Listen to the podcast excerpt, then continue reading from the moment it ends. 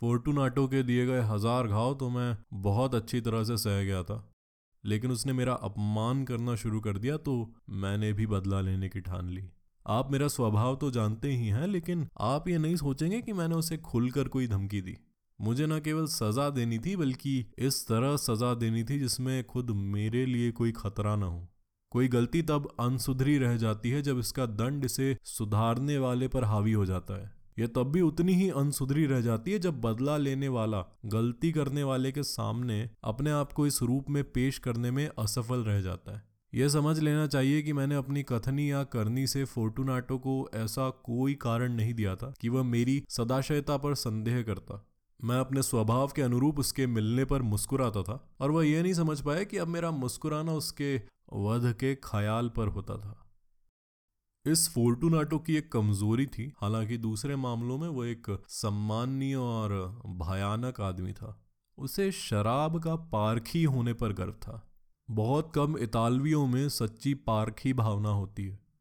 उनका अधिकांश समय तो अंग्रेज़ और ऑस्ट्रियाई लखपतियों को ठगने के लिए सही समय और अवसर की तलाश में निकल जाता है। चित्रकारी और रत्नों के काम में तो फोर्टुनाटो अपने देशवासियों की तरह ही अध कचरा था, लेकिन पुरानी शराबों के मामले में वह ईमानदार था। इस मामले में मैं उससे अलग नहीं था। मैं खुद इतालवी शराबों को परखने में माहिर था और जब भी मुझे मौका मिलता, मैं ढेरों शराब खरीद लेता। मेले की धूमधाम के बीच एक शाम झुटपुटे में मेरी भेंट मेरे इस दोस्त से हुई। वह मुझे बेहद गर्मजोशी से मिला, क्योंकि वो खूब पिया हुआ था। वह बेढब कपड़े पहना था। वह अलग अलग रंग की धारियों वाली तंग पोशाक पहना था और उसके सिर पर तिकोनी टोपी और घंटियाँ थी। मैंने उससे कहा, प्यारे फोर्टूनाटो अच्छा हुआ तुम मिल गए। आज तुम कितने अच्छे लग रहे हो? मुझे तुम्हें बताना था कि आज मुझे एक शराब का पीपा मिला है जो आमोन्ती लादो बताई गई है और मुझे संदेह हो रहा है। कैसे? वो बोला आमोन्ती लादो, एक पीपा, असंभव, वो भी मेले के बीच में। मुझे संदेह है, मैंने जवाब दिया, और मैंने कभी ऐसी बेवकूफ़ी भी की कि तुमसे सलाह लिए बिना ही आमोन्ती लादो की पूरी कीमत भी चुका दी। तुम मिले ही नहीं और मुझे डर था कि कहीं हाथ से ये सौदा न निकल जाए। आमोन्ती ला दो, उसने कहा। मुझे शक है, मैंने कहा। आमोन्ती ला दो, उसने फिर कहा। और मुझे अपना संदेह दूर करना है, मैंने कहा। इसलिए मैं लूकिसी के पास जा रहा हूँ। अगर कोई पारखी है तो बस वही है, वह मुझे बता देगा। लूकेसी तो आमोन्ती लादो और शेरी में फ़र्क भी नहीं कर सकता, वो बोला। और फिर भी कुछ बेवकूफ़ समझते हैं कि वो शराब का स्वाद परखने के मामले में तुम्हारे जितना ही माहिर है, मैंने कहा। आओ चलें, उसने कहा। किधर? मैंने पूछा। तुम्हारे भूमिगत सुरागार में। उसने कहा। नहीं मेरे दोस्त, मैं तुम्हारी भलमन साहत से धोखा नहीं करूँगा। मैं समझता हूँ तुम्हें काम है, ल्यूकेसी, मुझे कोई काम नहीं है। आओ, उसने मुझे रोकते हुए कहा। नहीं मेरे दोस्त, बात काम की नहीं है। मैं देख रहा हूँ कि भयंकर जुकाम तुम्हें परेशान किए हुए है। सुरागार बेहद सीले हैं, उन पर नाइटर की पपड़ी जमी है। कुछ भी हो, चलो चलें। जुकाम तो बिल्कुल मामूली है। आमोन्ती ला दो। तुम्हारे साथ ठगी हुई है और जहाँ तक लूकेसी का सवाल है, वह तो शेरी और आमोन्ती लादो में फ़र्क भी नहीं कर सकता, उसने कहा। यह कहते हुए फोर्टुनाटो ने मेरा हाथ पकड़ लिया। मैंने काले रेशम का मुखौटा पहना और लबादे को अपने शरीर पर समेट कर ओढ़ा। मैंने कोई प्रतिरोध नहीं किया और वो मुझे जल्दी जल्दी मेरी हवेली की तरफ़ ले जाने लगा। मेरे घर में उस समय कोई भी नौकर नहीं था। वे इस समय एक सम्मान में खुशियाँ मनाने के लिए गायब हो गए थे। मैंने उनसे कह दिया था कि मैं सुबह तक नहीं लौटूँगा और उन्हें साफ़ साफ़ आदेश दे दिए थे कि वे यहाँ से हिले नहीं। मुझे अच्छी तरह पता था कि मेरे इतना कहने के बावजूद वे सब मेरी पीठ फिरते ही वहाँ से फ़ौरन रफू चक्कर हो जाएँगे। मैंने उनके चिराग दानों से दो मशाले ली और उनमें से एक फोर्टुनाटो को दी। फिर मैं कई कमरों से होते हुए उसे मेहराबदार दरवाजे पर ले गया, जिससे सुरागार में पहुँचा जाता था। मैं एक लंबी और घुमावदार सीढ़ी से नीचे उतरने लगा और उससे मैंने अनुरोध किया कि वह मेरे पीछे पीछे सावधानी से आए। अंत में हम नीचे पहुँचे और मोन्त्रेसर के भूमिगत सुरागारों की सीली ज़मीन पर इकट्ठे खड़े हो गए। मेरे दोस्त की चाल में लड़खड़ाहट थी और उसकी टोपी के ऊपर लगी घंटियाँ उसके चलने से बज रही थी। पीपा, वह बोला, वह और आगे है, मैंने कहा, उन सफ़ेद जालियों को देखो जो इस गुफा की दीवारों से चमक रही हैं। वह मेरी तरफ़ घूम गया और सीधे मेरी आँखों में दो झीने गोलों से देखने लगा जो नशे से नम हो रहे थे। शोरा, अंत में उसने पूछा, शोरा, मैंने जवाब दिया, तुम्हें यह खांसी कब से है? मेरा बेचारा दोस्त कई मिनट तक जवाब नहीं दे पाया। कुछ भी नहीं है ये। अंत में वो बोला, आओ, मैंने निर्णयात्मक स्वर में कहा। हम वापस चलते हैं, दोस्त। तुम्हारी सेहत कीमती है, तुम अमीर हो, सम्माननीय हो। लोग तुम्हारी प्रशंसा करते हैं, तुम्हें चाहते हैं। तुम सुखी हो, जैसे कभी मैं हुआ करता था।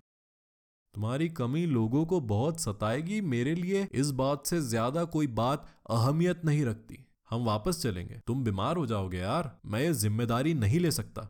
और फिर ल्यूकेसी भी तो है, जो मेरी मदद कर देगा। बहुत हो गया, वो बोला। ये खांसी बहुत मामूली है।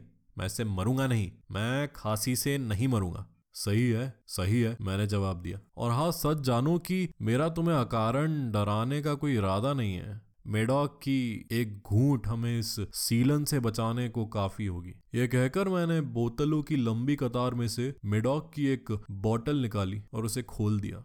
लो दोस्त, इसे पियो, मैंने उसे शराब देते हुए कहा। वह तिरछी नज़र फेंकते हुए उसे अपने होठों तक ले गया। उसने एक बार मेरी तरफ़ जाने पहचाने अंदाज में सिर हिलाया। इस बीच उसकी घंटियाँ टुनटुनाती रही। ये जाम वो बोला, उन मृतकों के नाम जो हमारे चारों तरफ़ विश्राम कर रहे हैं, और मेरा जाम तुम्हारी लंबी ज़िंदगी के नाम, मैंने कहा। उसने फिर से मेरा हाथ पकड़ लिया और हम आगे चल दिए। ये कब्रें, वो बोला, बहुत बड़ी हैं। मोन्त्रेसरो का परिवार, मैंने जवाब दिया, महान और बड़ा था। मैं तुम्हारा खानदानी निशान भूल गया हूँ शायद, उसने कहा। एक विशाल इंसानी पाँव, एक आसमानी खेत में। पाँव एक दुर्दांत सर्प को कुचल रहा है, जिसके दांत एड़ी में गड़े हैं। अच्छा और तुम्हारा सिद्धांत वाक्य? कोई मुझ पर निरापद होकर आक्रमण करने का दुस्साहस ना करे। बढ़िया, उसने कहा। शराब उसकी आँखों में चमक रही थी और घंटियाँ टुनटुना रही थी। मेरी अपनी कल्पना भी मेडॉक पीने से प्रचंड हो गई थी। हम हड्डियों के ढेर की दीवारों को पार कर गए थे, जहाँ छोटे बड़े पीपे एक दूसरे में मिले हुए रखे थे। इस तरह हम कब्रों की कतारों की सबसे अंदरूनी खाली जगह में पहुँच गए। मैं एक बार फिर ठहर गया और इस बार मैंने हिम्मत करते हुए फोर्टुनाटो के हाथ को कोहनी के ऊपर से पकड़ लिया। शोरा, मैंने कहा, देखो, ये बढ़ रहा है। ये तहखानों पर काई की तरह लटका हुआ है। हम नदी के पाट के नीचे हैं। नमी की बूंदें हड्डियों के बीच टपकती है। आओ, इससे पहले कि बहुत देर हो जाए हम लौट चलते हैं। और तुम्हारी खांसी भी तो है। ये कुछ भी नहीं है, वो बोला। चलो आगे चलें, लेकिन पहले मिडॉक की एक और घूट हो जाए। मैंने मेडॉक की बोतल खोलकर फिर से उसे पकड़ा दी। वो एक सांस में इसे खाली कर गया। उसकी आँखों में एक भयंकर रोशनी चमक उठी। वह हंस पड़ा और फिर हाथ नचाते हुए उसने बोतल को ऊपर उछाल दिया। मैं कुछ भी नहीं समझ पाया। मैं चकित होकर उसे देखने लगा। उसने एक बार फिर वही हरकत की, वही अजीबो गरीब हरकत। नहीं समझे तुम? वो बोला, नहीं, मैंने जवाब दिया। तब तुम बिरादरी के नहीं हो? कैसे? तुम राहगिरों में से नहीं हो। हाँ हाँ मैं बोला, मैं राहगीरों में से हूँ। तुम असंभव, एक राहगीर, कोई निशानी? वह बोला, ये रही, मैंने अपने लबादे की परतों के नीचे से एक कन्नी निकालते हुए जवाब दिया। तुम मज़ाक कर रहे हो। उसने कुछ कदम पीछे हटते हुए कहा, लेकिन चलो, हम अमोनती लादों की तरफ़ चलते हैं। ठीक है मैंने कन्नी को फिर से लबादे के नीचे रखते हुए और फिर से उसे अपना हाथ पकड़ाते हुए कहा। उसने अपना पूरा बोझ मेरे हाथ पर डाल दिया और हम आमोंती लादों की तलाश में अपने रास्तों पर आगे बढ़ते रहे। हम नीची मेहराबों की एक कतार से निकले, नीचे उतरे आगे बढ़े और एक बार फिर नीचे उतरकर उस गहरे तलघर में पहुँचे, जहाँ की गंदी हवा में हमारी मशाले दहकने की बजाय टिमटिमाने लगी। तलघर के सबसे दूर वाले छोर में एक और तलघर दिखाई दिया, जो पहले वाले तलघर से काफ़ी छोटा था। इसकी दीवारों से सटकर इंसानों की हड्डियाँ रखी हुई थी, जो पेरिस की बड़ी बड़ी भूमिगत कब्रों की तरह ऊपर सुरागार तक चली गई थी। चौथी दीवार से हड्डियों को नीचे फेंक दिया गया था और वे ज़मीन पर इस तरह बेतरतीब पड़ी हुई थी कि एक जगह आकर उनका एक टीला सा बन गया था। हड्डियों के इस तरह हट जाने से जो दीवार दिखने लगी थी, उसमें हमें एक और अंदरूनी खाली जगह दिखाई दी। यह कोठरी चार फीट गहरी, तीन फीट चौड़ी और छह या सात फीट ऊँची थी।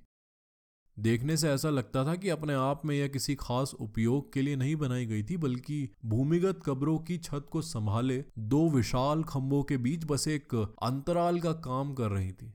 इसके पीछे ग्रेनाइट की उन ठोस दीवारों में से एक थी जो उस जगह को घेरे हुए थी। फोर्टुनाटो ने व्यर्थ ही उस खाली जगह की गहराइयों में अपनी मध्यम मशाल से देखने की कोशिश की। इसके अंतिम बंद छोर को मध्यम रोशनी में हम नहीं देख पाए। आगे बढ़ो, मैंने कहा। इसी में आमोंती लादो है। जहाँ तक लूकेसी का सवाल, वह तो बुद्धू है। मेरे दोस्त ने लड़खड़ाकर आगे बढ़ते हुए कहा और मैं बिल्कुल उसके पीछे चला आया। एक पल में ही वो उस खाली जगह के छोर पर पहुँच गया और जब उसने देखा कि चट्टान उसका रास्ता रोके हुए है तो वह बौड़म सा हैरान होकर वहीं खड़ा रह गया। एक पल बाद ही मैं उसे ग्रेनाइट में जकड़ चुका था। इसकी सतह में लोहे के दो छल्ले थे जो एक दूसरे से करीब दो फीट की दूरी पर अगल बगल लगे थे। इनमें से एक छल्ले से एक छोटी सी जंजीर लटकी हुई थी और दूसरे से एक ताला। उसकी कमर में जंजीर डालने के बाद उसे बंद करने में बस कुछ ही सेकंड्स लगे। वो इतना भौचक्का हो रहा था कि विरोध भी नहीं कर पाया। मैंने चाबी निकाली और उस कोठरी नुमा खाली जगह से पीछे हट गया। अपने हाथ, मैंने उससे कहा, दीवार पर फिराओ। तुम्हें शोरे का स्पर्श ज़रूर पता चलेगा। सचमुच ये बहुत सीला है। एक बार फिर मैं तुमसे लौट चलने की याचना करूँगा। नहीं? तब तो मुझे सचमुच तुम्हें यहीं छोड़ना पड़ेगा। लेकिन पहले मैं अपनी सामर्थ्य से तुम्हारी सुध तो ले लूँ। आमोंती ला दो। मेरा दोस्त झट से बोल पड़ा। वह अपनी भौचक स्थिति से अभी भी नहीं उबर पाया था। सही कहा, मैंने जवाब दिया। आमोंती ला दो। ये बोलते हुए मैं उन हड्डियों के ढेर में व्यस्त हो गया, जिसके बारे में मैं पहले बता चुका हूँ। मैंने उन्हें एक तरफ़ फेंकना शुरू किया और जल्द ही उनके नीचे मुझे कुछ ईंटें और गारा मिल गया। इस सामग्री और अपनी कन्नी की मदद से मैं पूरे जोश से उस कोठरी के अंदर जाने के रास्ते को बंद करने में जुट गया। मैं वहाँ दीवार खड़ी कर रहा था। मैंने अभी ईट गारे की पहली तह रखी ही थी कि मुझे पता चला कि फोर्टुनाटो का नशा काफ़ी हद तक उतर चुका था। इसका पहला संकेत मुझे उस खाली जगह की गहराई से आती हल्की हल्की कराह से मिला। ये किसी नशे में चूर आदमी की कराह नहीं थी। फिर वहाँ एक लंबी और दुराग्रही खामोशी छा गई।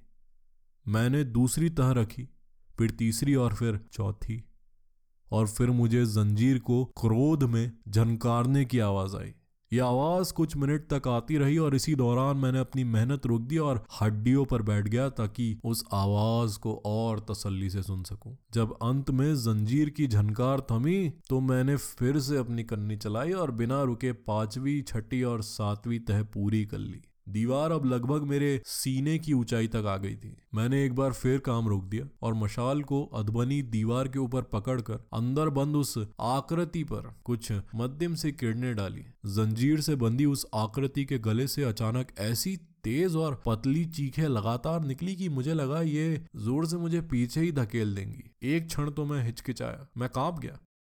मैंने म्यान से अपनी कटारी निकाली और उस कोठरी में उसे लहराने लगा, लेकिन एक पल के विचार ने मुझे आश्वस्त कर दिया। मैंने भूमिगत कब्रों की ठोस सतह पर हाथ फिराया तो मैं संतुष्ट हो गया। मैं फिर उस दीवार की तरफ़ गया। मैंने अंदर से चिल्लाने वालों की चीखों का जवाब दिया। मेरी आवाज़ गूंजकर फिर वापस आई। मैं फिर चीखा। मेरी आवाज़ उन आवाजों से ज़्यादा तेज और दमदार रही। मैंने ये सब किया तो चिल्लाने वाला शांत हो गया। अब आधी रात हो चुकी थी और मेरा काम खत्म होने को था। मैंने आठवीं, नौवीं और दसवीं तह पूरी कर ली थी। मैंने आखिरी और ग्यारहवीं तह का एक हिस्सा भी पूरा कर लिया था। अब केवल पत्थर लगाकर उस पर प्लास्टर करना बाकी रह गया था। लेकिन तभी उस कोठरी के अंदर से किसी के हल्के से हंसने की आवाज़ आई। मेरे सिर के बाल खड़े हो गए।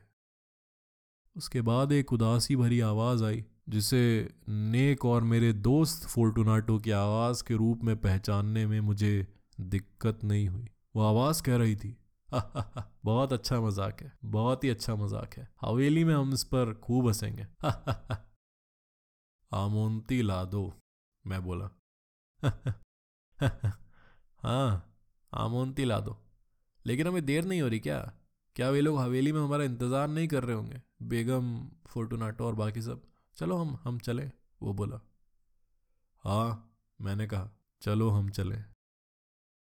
ईश्वर के प्रेम की खातिर मोन्त्रे सर। हाँ ईश्वर के प्रेम की खातिर।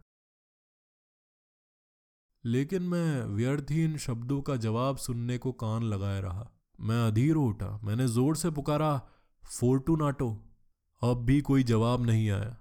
बाकी बचे छेद में से मैंने एक मशाल अंदर घुसेड़ी और उसे अंदर गिर जाने दिया। मेरा दिल डूबने लगा। मैंने जल्दी से अपना काम खत्म करने का उपक्रम किया। मैंने आखिरी पत्थर को ज़बरदस्ती उसकी जगह में रख दिया। फिर मैंने उस पर प्लास्टर कर दिया। इस नई दीवार के सामने मैंने हड्डियों का वह पहले वाला परकोटा फिर से खड़ा कर दिया। पचास सालों से किसी इंसान ने उन्हें छेड़ा नहीं है। ईश्वर उसकी आत्मा को शांति प्रदान करे।